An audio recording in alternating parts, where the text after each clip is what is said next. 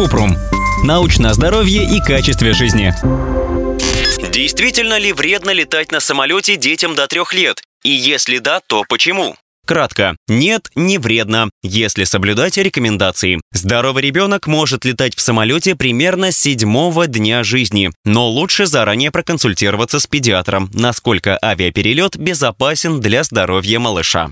Подробно. Всемирная организация здравоохранения говорит, что здоровый ребенок может путешествовать по воздуху уже через 48 часов после рождения, но желательно подождать неделю. Если ребенок родился недоношенным, нужно получить разрешение от педиатра на перелет. У новорожденных детей еще только развивается иммунная система, и авиаперелеты могут увеличить риск заражения инфекционным заболеванием. Поэтому в путешествиях нужно избегать контактов с больными людьми, часто мыть руки и пользоваться антисептиком. Во время полета из-за изменения атмосферного давления в салоне временно изменяется давление в среднем ухе. Это вызывает боль в ухе и беспокоит ребенка. Поэтому, чтобы успокоить малыша во время взлета и приземления, нужно предложить ему грудь, бутылочку или соску.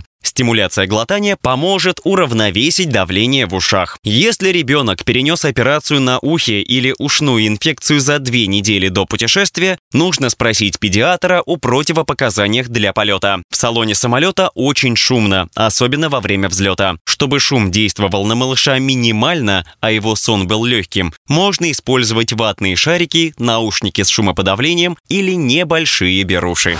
Ссылки на источники в описании подкаста. Подписывайтесь на подкаст Купрум, ставьте звездочки, оставляйте комментарии и заглядывайте на наш сайт kuprum.media. Еще больше проверенной медицины в нашем подкасте без шапки. Врачи и ученые, которым мы доверяем, отвечают на самые каверзные вопросы о здоровье. До встречи!